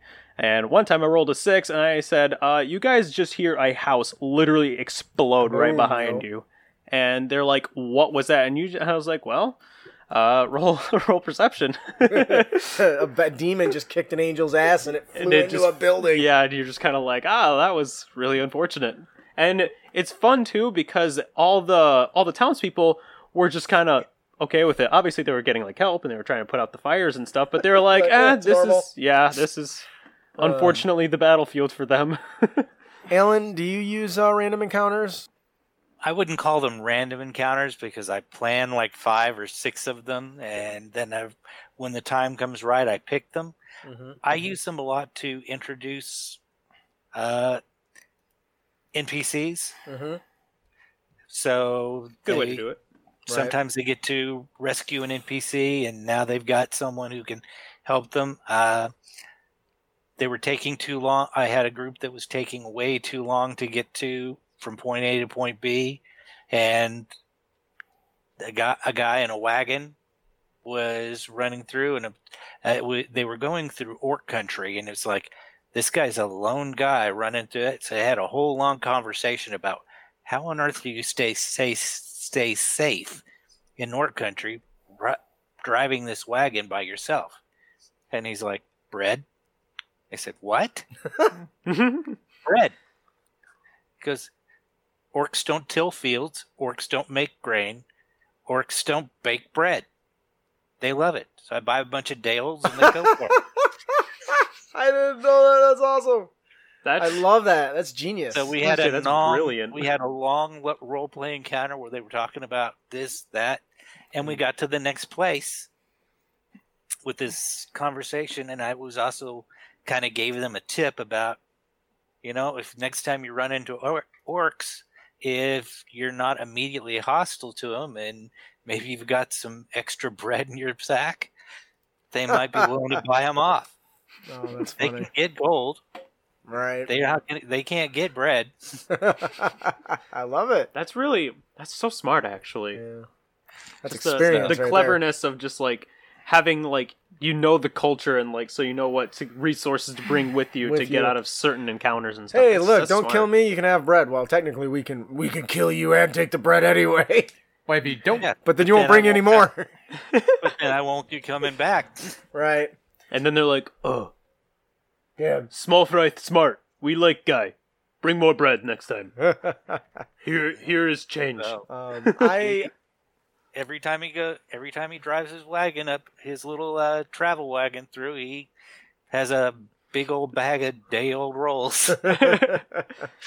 um, I think he brought him a cake once. He brought the chief a cake once. He says they got, and they actually gave him stuff. That's cool. That's awesome. I love that play. So, uh, I like ran- uh, I don't like random encounters generally. I think that if you are going to use them, making sure they're telling the story around you guys, around your players and your world is important. Um, rather than just randomly rolling on a thing and running into an owl bear. Not super fan of that sort of stuff. Yeah. So, um, If you do use them, you need to roll the treasure beforehand. I got a lightning sword that way. If their if their items are, I mean, if their items they can use, they will use them.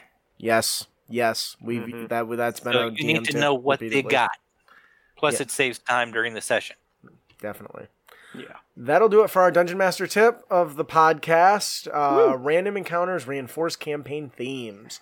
Our player tip of the podcast is Don't, be, a dick. And you can avoid dickitude by changing the conditions of the encounter.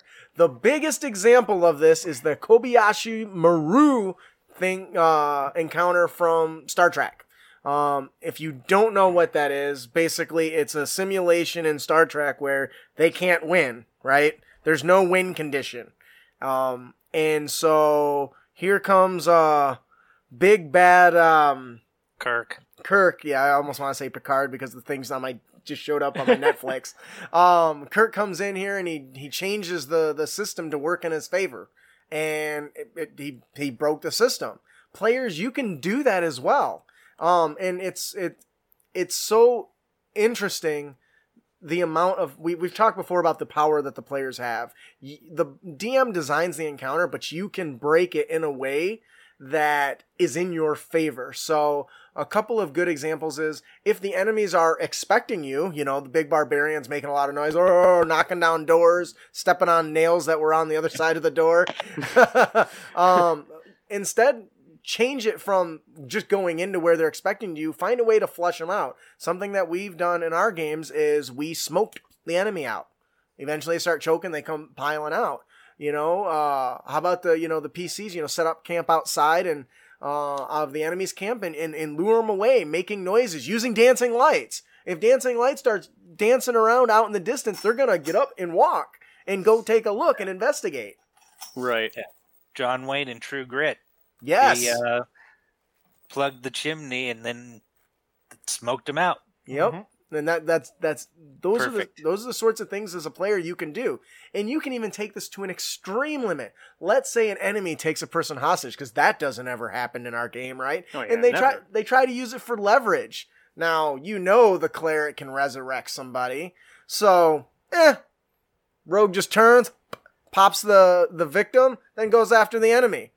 All leverage is gone because you know you can resurrect them. That's not the best scenario, but it is you're taking away the the the the, the what the status the one quo thing that they I that guess they're want. leveraging, yeah. right? And Yeah. because you know you can get away around it, and you have that power as a player. Uh, what what would you do if they if you did do that? What would you do as the uh, the guys who had the hostage? I guess how because I know Uh, you I DM a lot. would- What would- would you have them in shock? Would you? Probably be like, uh, that's savage. I've Ian? altered deal. Pray I do not do so again. Yeah, Um, that, that's the uh, speed tactic. yes. Shoot the hostage. yeah. Um, and no, I'm not. Like I said, I I don't think that's the best example, but I mean, that's for an a rogue, it might thing. be. Yeah, the rogue might not care. He Paladin might have another problem. He's like, ah, you can resurrect him later. It'd be fine.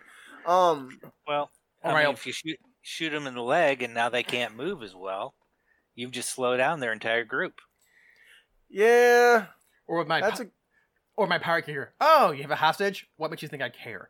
right, right. yeah, it's another thing too. It's like, what if the players don't care about the hostage? Well, that was just an example. So Yeah. like we can move. But- to, we yeah, can yeah, move yeah. to something else. So let's say uh, you're you're you're hunting. Uh, I know how much Alan loves dragons. You're hunting a dragon because you know they're you, your party just thinks they're badass and they're up to the task. Level twenty. They've got three boons from deities. They're ready for this challenge.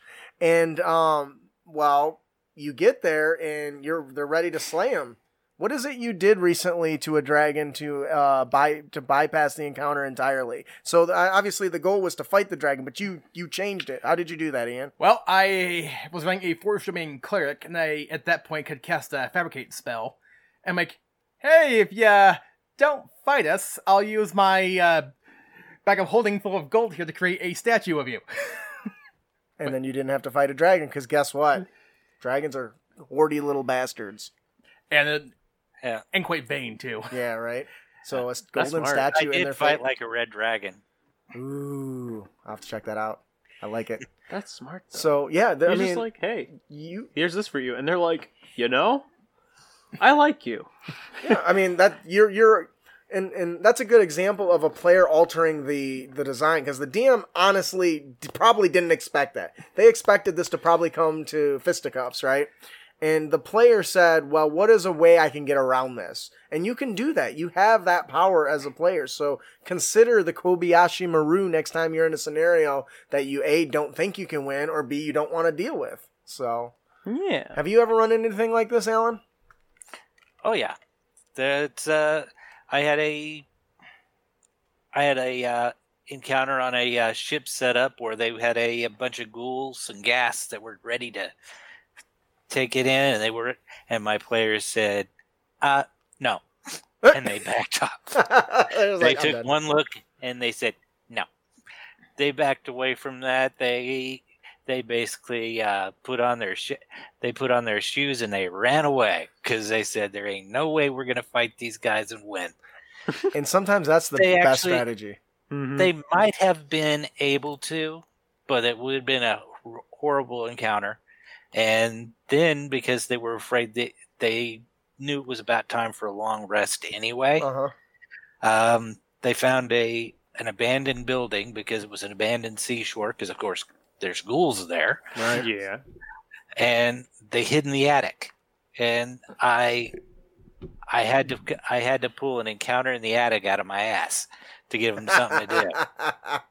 Been there. Uh, everyone, why don't we uh, take a five minute break because uh, I have to get my thoughts together. Just so Huh. uh, uh, I uh, I just gave him a uh, I gave them a mirror that had somebody's or there was an image in it, and they had all kinds of things because they could only work with sign language. oh, that's cool. I love that. and it was one of the, it was one of those mirrors that was on a a round mirror on a stilt, Uh-huh. and the rogue decided they were going to go back and see what was in these chest of drawers behind there, hmm and so I had the mirror flip on them. That's cool. um. So but it was a fun encounter. yeah. I can imagine. and and that's something to consider as a player. You can alter the rules of engagement. We talk about you always have the option to run away. That's not always true, but most it should be. There should always be alternates, but you take the moment, take time to think about it and figure out what you can change in the situation to shift the status quo. So, I think that'll do it for our player tip. Don't, be, a dick. And you can avoid dickitude by changing the conditions of an encounter. That'll do it for our show today. Um, before we close out today, uh, Alan, thank you so much for joining us. Do you want to tell everyone where they can find you and give yourself one more plug real quick before we close out? Uh, on Facebook, the uh, it's Dungeons and Dragons Fundamentals. It's a Facebook group. I've actually got anyone who, it. I mean, the rules are fairly easy. I mean, I want it to be family friendly. Hmm. Uh, I have Automap. If you answer our three questions, which are basically what are you here for, uh, name one monster so you have some they have something that you could show, and then agree that being here is a privilege, not a right. Yeah, Because be if dick. you're not gonna, if you're gonna be, if you get, if you're a dick, you're gonna get kicked. in the dick.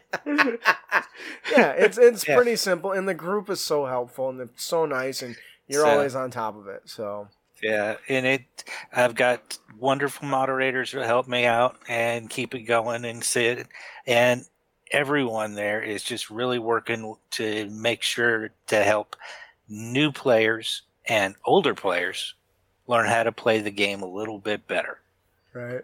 I like that. because it's or give you some ideas on what you what can help you play the game better. all Alrighty, well, definitely check out Alan. Thank you so much again for coming on the show. Please join us on our next episode. We will be discussing adaptable NPCs. This is quickly becoming one of my favorite supplements from DM's Guild. Um, I can't wait to talk about it. The newest one just came out, so I went back and got got them both. so There you go. if you have any feedback on our tips and tricks, topics you'd like us to discuss, please send them to us. You can email us at critacademy at gmail.com or find us on Twitter, Facebook, Instagram at Crit Academy. Uh, we hope you enjoyed your experience here at Crit Academy. If you did, you can uh, help others find the show by leaving a hopefully five star review on iTunes, or just send us a message telling us telling us how much you enjoy the show. It really helps this guy's ego, and uh, be sure to give us a like and a share. I like being told how awesome I am. That's why I married Alicia because she does tells me all the time. Make sure to subscribe to our show at critacademy.com. Follow us on twitch.tv slash criticacademy. And subscribe on YouTube so we can help you on your future adventures, as well as give you a chance to win cool prizes each and every week. Make sure to check out our fellowship members there as well. I am your host, Justin. I am your guest Alan. I'm your co-host Ian. And I, I guess I'm your co host, Austin. Keep your blades sharp and spells prepared, heroes.